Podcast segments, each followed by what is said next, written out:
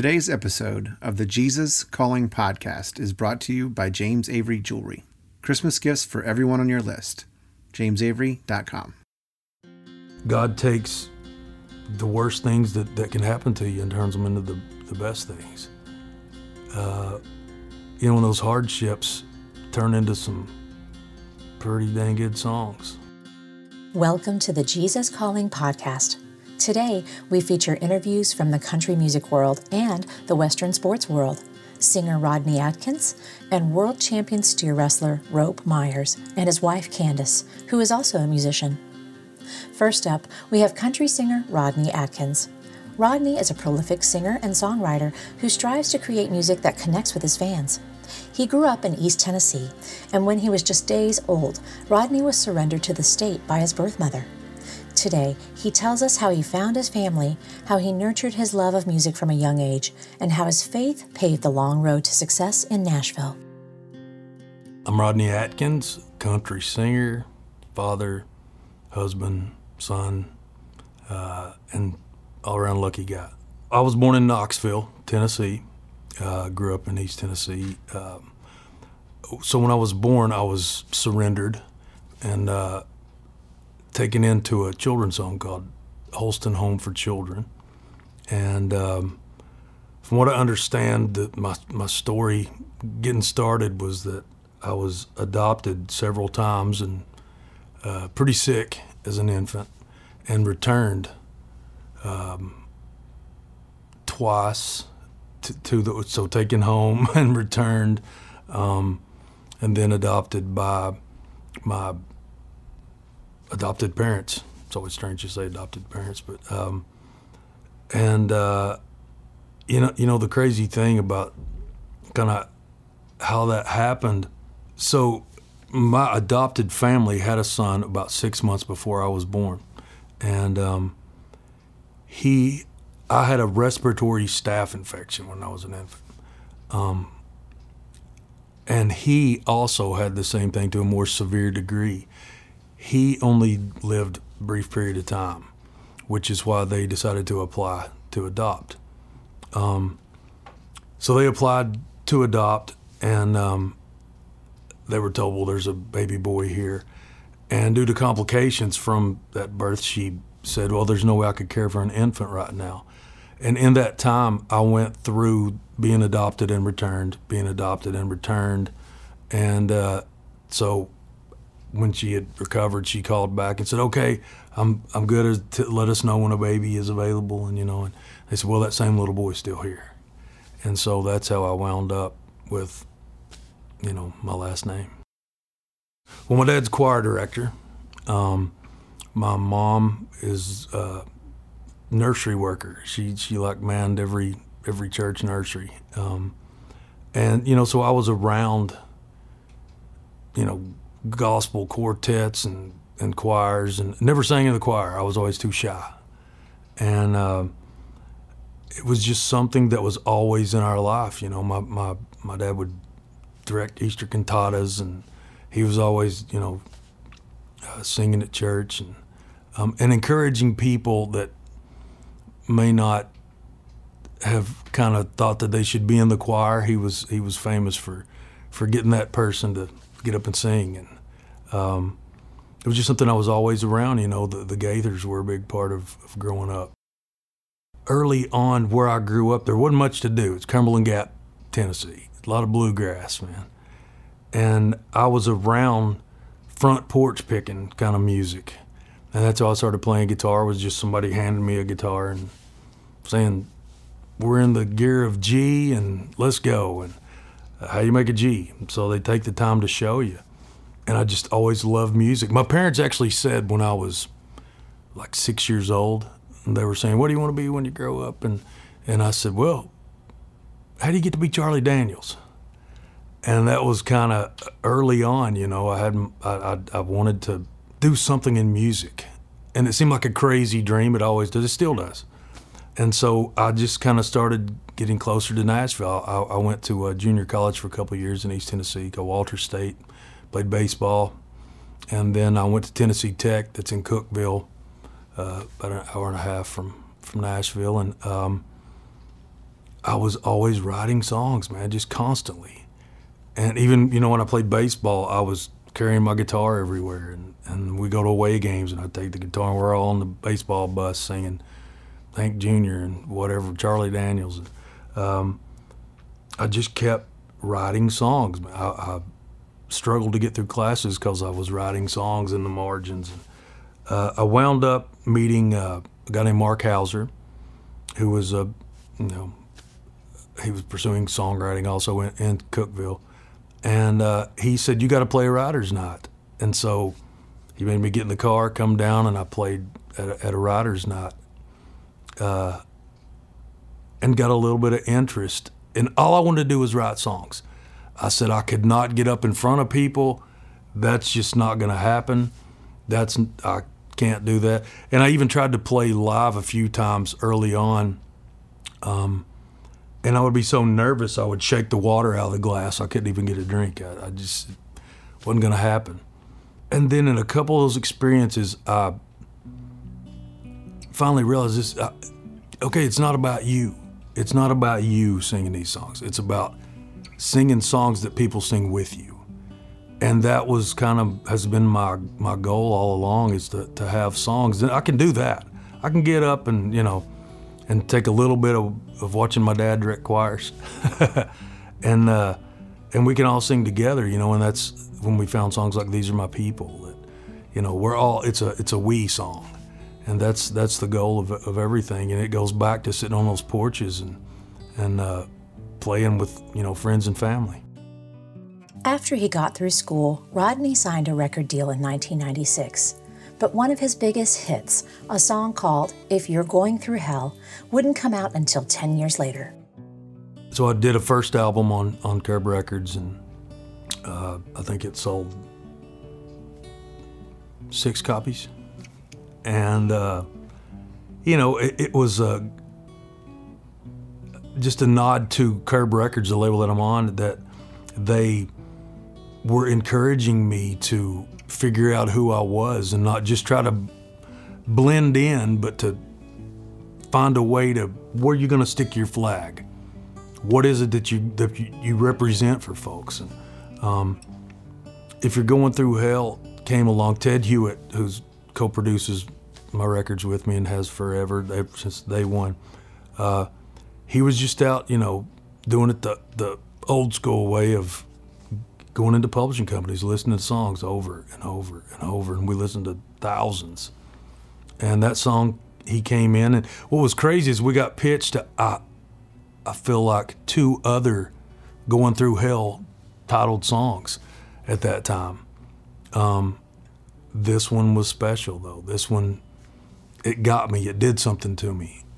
It's just a unbelievable song, and we went in and we recorded it.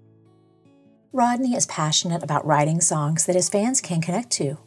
Countless fans have reached out to him with all kinds of stories, and he shares a particularly special one to him about the power of music and a message of hope. I think the song had been out for a month, maybe, and I got an email early on, and it was, I think, one of the first emails that I ever got as an artist. And the message was that the guy said that he was had just lost his job, his wife. I think one of his parents might have passed away, and he was just miserable. And he said that he was in the parking lot of his church. Had a pistol, and he was done. He said his radio was just kind of barely on, and he started hearing a song play. And it's If You're Going Through Hell. And then he said, that was 20 minutes ago. Now the pistol's at the bottom of the river, and I'm home, and it's gonna be okay. And I think this changed everything for me. So I've been working on a new album in my really fast process of making new music of about 4.5 years. And I had recently done an event, the Fisk Jubilee Singers from Fisk University had invited me to sing with them at an event they were doing at the Ryman. And when I went in to sing with them, I mean, it got me. I mean, it was just, it's the spirit, man. They were dancing, singing. I sung a song with them called Working on a Building. I'm working on a building, I'm working on a building. And they were just, it's the spirit. My wife went with me, actually, when I rehearsed with them, and I looked over at her at one point, and she's got tears in her eyes. And I mean, it's up, it's energy. It was like a few days later, I heard Caught Up in the Country. They sent me the work tape of the demo. And what that song did for me, it made me feel how they made me feel. This is about, being outdoors. It's that old expression of some people go to church and think about fishing, some people go fishing and think about God. And that's a big spiritual connection for me, being outdoors. And this song did that. And I just, things happen when they're supposed to happen. And I really just had the crazy thought almost immediately, man, if I could get those kids to come in and sing and do what they do, and I stay out of the way, then this could be something really cool. And they agreed, and we went in and recorded them, and man, it was a blast. In this business, I can't imagine being in this business without faith. I'm a big believer in, if you go out and you want things in your time, it's probably not gonna work out. I believe in working now, working on what you're working on, It's that building that wall. If you start with one brick, get that brick level, right, square, and then move to the next one and take your time. Putting pavers down. And you stand up and suddenly you've made a whole driveway. And that's what faith is. It's that if you work on this with all your heart for God. I'm a big believer in, if I'm sweeping the floor, do it like I'm doing it for God. Any form of career success that I've had is simply because I feel like my faith has kind of pulled me back in and kept me level-headed and moving forward, I think patience and faith go right together. And that's, I guess, above any other quality I might have is being patient and a work ethic. And that comes to having, trusting that the right things will come along. And yeah, when setbacks happen and you question decisions that you've made and is this really where I'm supposed to be? And not to mention the discounters that you're gonna come in contact with in this career, and you just really can't listen to that if you have faith and you're doing things for that reason. And I guarantee I could not go out on stage every night if I thought it was on my shoulders. While they're on the road, Rodney and his wife Rose find strength and inspiration in Jesus Calling. And they carry this inspiration with them, thanks to the Jesus Calling app. He recalls the roundabout way the book began to speak into his life. My mom had the book, and I saw it. Seen it there, what's that, little book. And you flip through it, oh, that's pretty cool, and you get lost in it. It's a good thing. And my wife and I try the best we can because we're on the road weekends, church usually is. So we have our own little, devotionals a lot of time in the morning, and that's, I didn't realize she was using that book a lot of times, just to read something and talk about it, start the day. And we were actually on vacation, I think. And I said something in the store about, man, there was in a store. And I said, I see that little book everywhere. And I didn't even know what it was called. And she said, I love that book. And this was obviously a few years ago. And that's how it opened the door for us to use it in, our morning devotionals and stuff. And it's just something that I just need a distraction for a moment, anytime. You can just kind of open it up, and it's you know, a lot of times I know folks do that with the Bible, that they just go, I'm going to open it, and it's going to tell me what I need to hear right now. And you know, that's the great thing about Jesus Calling is it can take you and kind of, it's a reset for the day. Rodney reads us one of his favorite Jesus Calling passages from February 9th. Seek my face more and more. You're really just beginning your journey of intimacy with me. It's not an easy road, but it's a delightful and privileged way. A treasure hunt. I am the treasure, and the glory of my presence glistens and shimmers along the way. Hardships are part of the journey too. I meet them out ever so carefully in just the right dosage. And with a tenderness you can hardly imagine. Do not recoil from afflictions, since they are among my most favored gifts. Trust me and don't be afraid, for I'm your strength and your song. You know, it's kind of, that's my world, man. As I'm working on me, obviously songs are a major part of my life and how you express yourself and how you connect, how you know, life's about connections. Life's about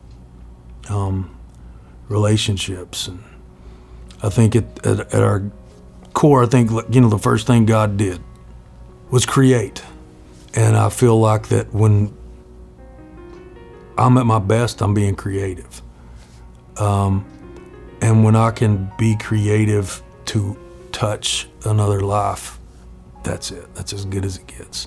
That's success. The way I found out I was adopted, so my adopted parents, they had a natural daughter who's an older sibling for me.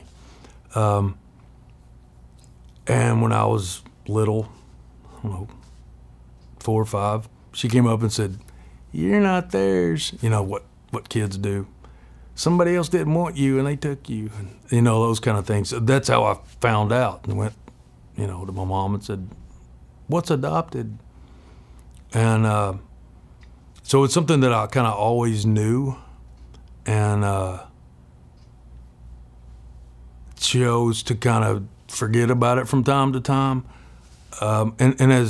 So my adoptive parents are small folks. I'm not. And so you start wondering about those kind of things, you know. And then later on, you know, I did find out. I met my birth mom and found out who my birth father was, kind of somebody I didn't realize I didn't really want to know.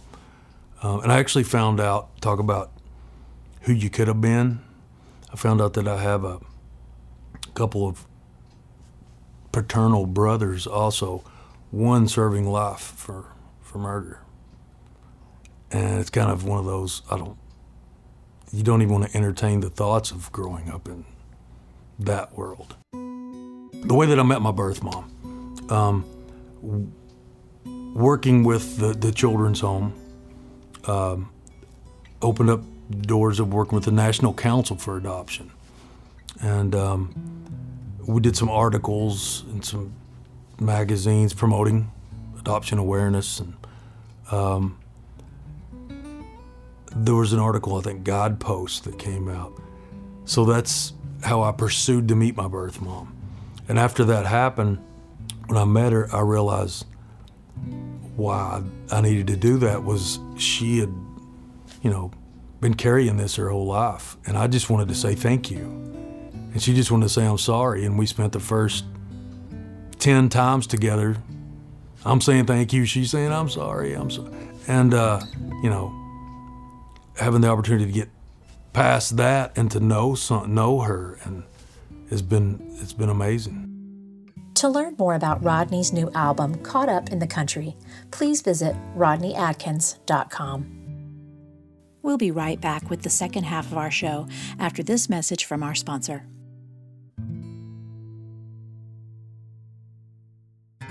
Hi, I'm Lauren Eitzling, the host of the Jesus Calling podcast. One of my favorite Christmas memories when I was growing up was the gift that I would get each year from my dad.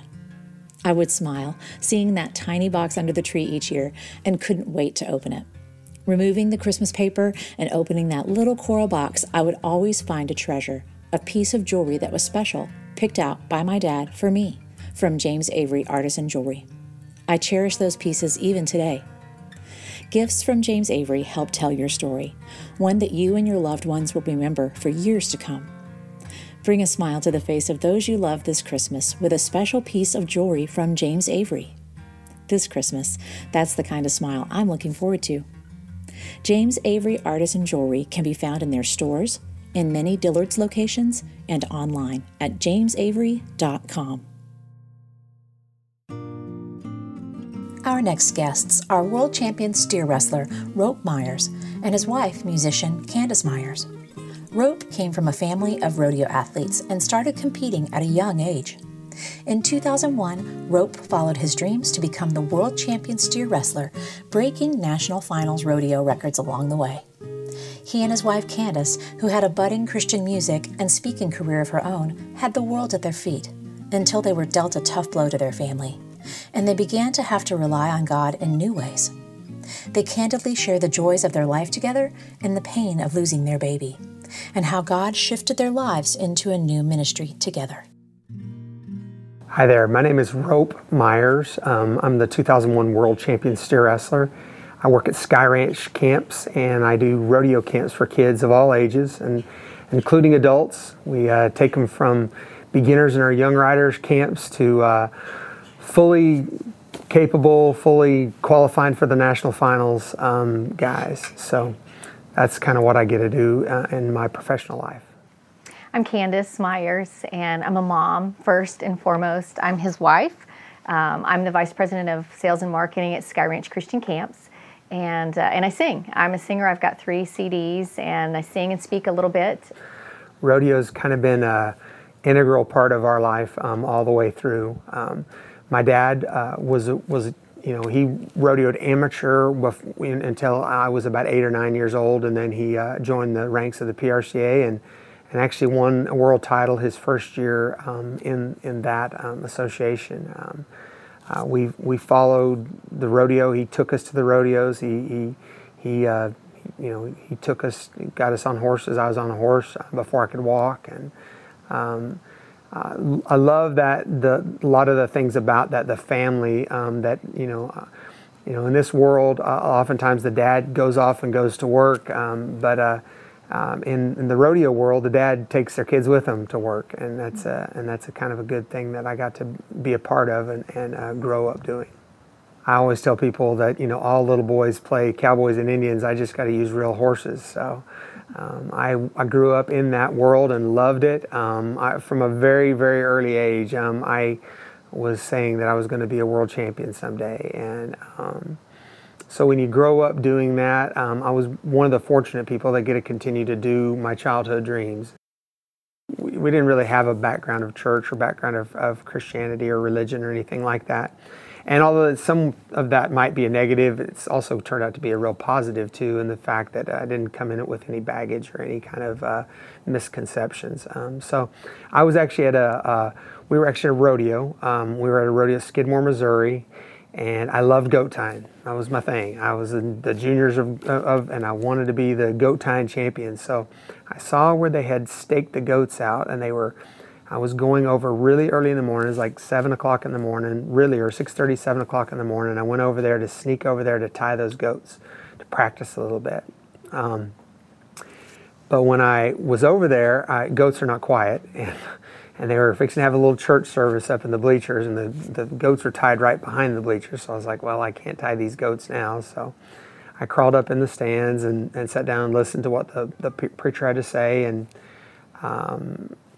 it just rung true, and so I received my salvation that morning right there in the bleachers, and they gave us a little New Testament, a little cowboy New Testament. I've never seen a Bible like that since, but it had Jesus' words in italics, so I just kept looking for the italics. I didn't know much about it, so I just kept looking for the italics and reading what he had to say.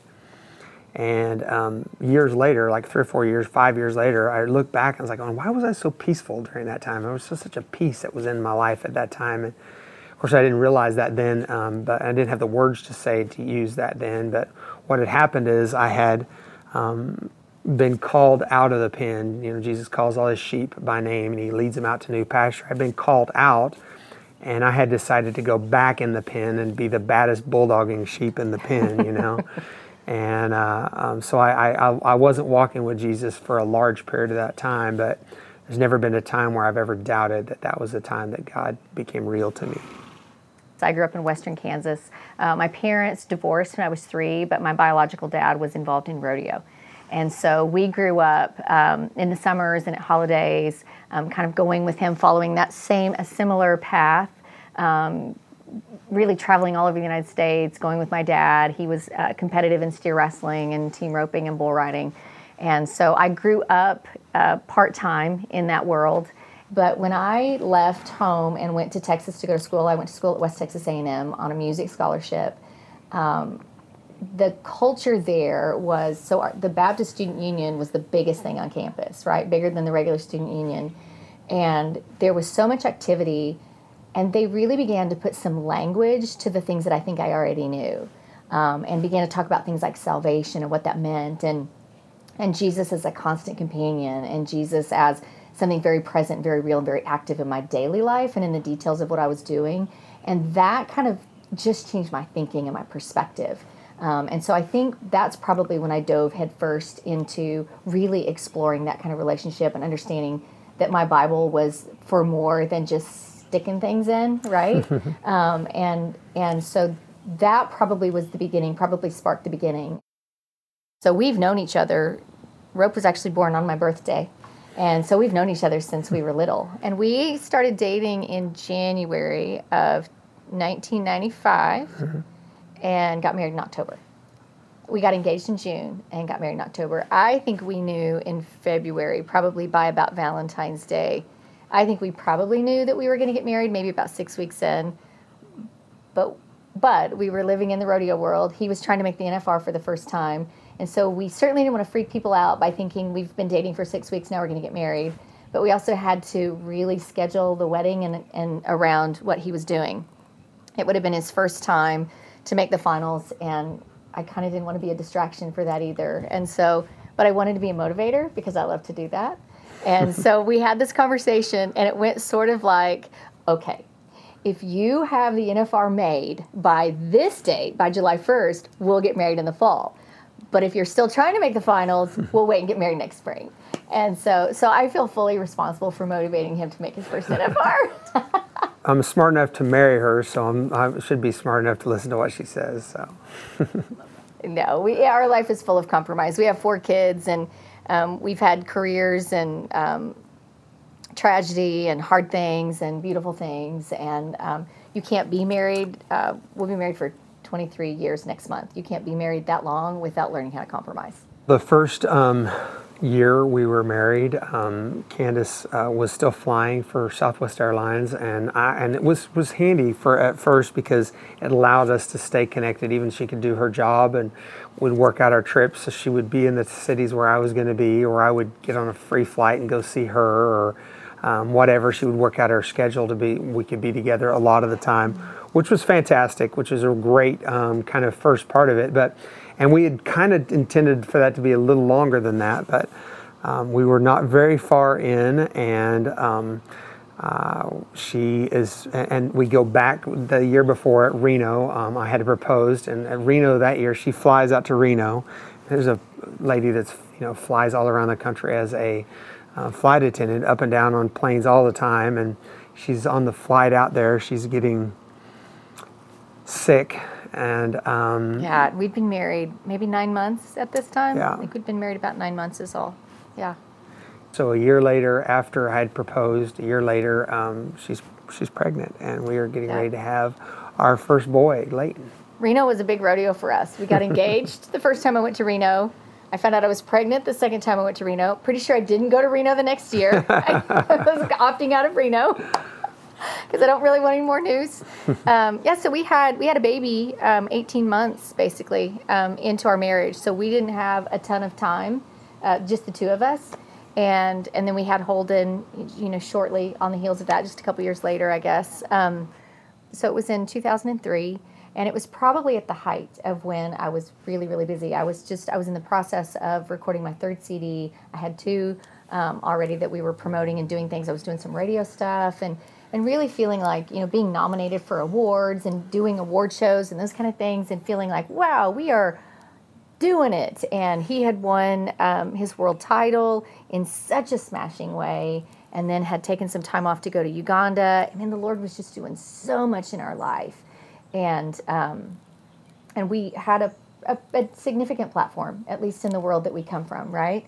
And felt like we never said no to an opportunity. We were doing all the things, and I found myself pregnant again, and knew without just weirding everybody out, just knew from a dream that I'd had that I was gonna have a little girl, and we were excited about that. He was especially excited about it. So when she went to the doctor, and the doctor said something's not right, she called me, and she's in tears, and we're going over for a sonogram. So so we load up and we go over there for a sonogram. The word that the light is shone into the darkness, and the darkness could not overcome it, was from John chapter 1, and.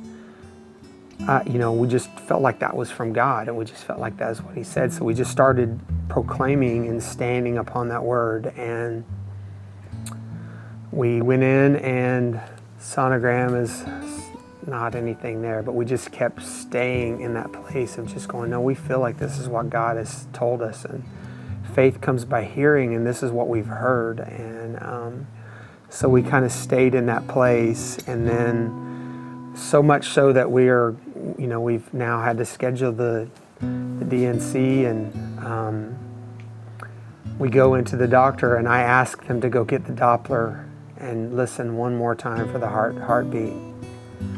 And I remember her, being wheeled back into for the procedure, and I'm in the outpatient room and the outside, and just waiting in there, and just waiting, and just waiting, and just praying, and just going, just kind of having it in front of God, and just going, God, what in the world? This is not, I felt like that was you. I mean, do I not hear from you? And all that kind of stuff.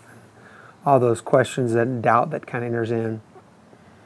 And then they said, okay, you can come back now. And so I walk in there, and, I'll never forget it. I don't even know that she remembers all of this or whatever, because a lot of it was, but as she started to come up from anesthesia and come out of that, she began to speak peace and light and love and grace over these nurses and over me and over our life and over what had just happened. And she was not even kind of fully aware, but yet her spirit was. And it was such a deal. It's like going, yeah, of course, light shone in the darkness, and darkness could not overcome it. And it could not overcome it. It did not overcome it. Even in the way that we recognize it, it did not overcome it. And so, there's a lot of healing that came in there. It wasn't all of it. There's still lots more healing to come from that. But there was a moment there that God showed us His grace in such a powerful and real and put your hands on it way. There are moments in that time that I will never forget. Things that he said, ways that he defended me, ways that he surrounded and protected me that I'll just never forget it. It was so vital, because tragedy can do different things in people's relationships and in their marriage. And it just solidified something in us that I feel like we would encounter lots of hard things after that. But there was something so solidifying in those times. We as husbands and as men need to be there and be the rock that the surf can break against, and all of those kind of things, and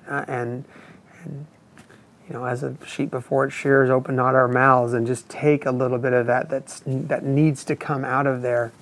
But on the same token, we have to let God heal us too, and let God work on the inside of us, and and recover our own hearts and our own life in that. And so there's a lot of really powerful things that took place in there, but I'll never forget that recovery room.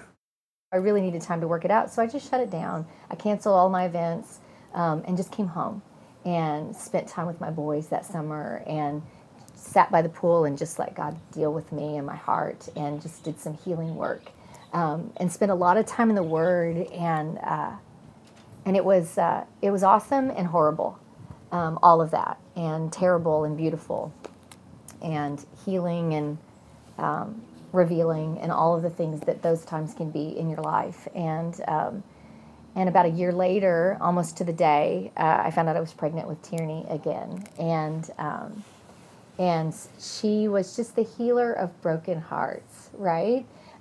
She didn't take the place of Zoe. It wasn't that. But she just healed my broken heart in a way that's just real, real cool. And so her name is Tierney, after Paul Tierney, who was a world champion and amazing cowboy and a guy that had been a friend to them for a long time. And her middle name is Faith, because faith is the substance of things hoped for and the evidence of things unseen. And so it was such a solidifying thing there with my faith, too. And just kind of God just closing the door on that chapter of like, okay, all right, now walk on. And now you can tell your story. And there have been so many instances, too many to name, since that time where I know that this was an experience that I had, and absolutely God's going to use it to love people, for me to bless people, for me to speak life into people, for me to encourage moms and dads. I think I said this before, that, and I just see God in all things, and I can hear Him in all things, and I'm looking for Him in all things. And I had this rule from the time the boys were little that we don't, when they're leaving for the day and I'm dropping them off at school, I have no idea what they're going to encounter. And so it's always important to me that we're praying on the way to school. Even if they didn't want to, they always had to say something, even if they were grumpy, like, good morning, God, just so they could open up the line of conversation, right? And so Jesus Calling has been a real sweet tool for me to use with my girls, that, okay, now you read what it says in your language, right? And so they can read that on the way to school. And that way we've read that, we've opened the door to conversation with the Father that we could have all day long. And that's just been a real neat tool for us to use. I go through different seasons of either reading the Bible all the way through or just different things that God has me doing, you know.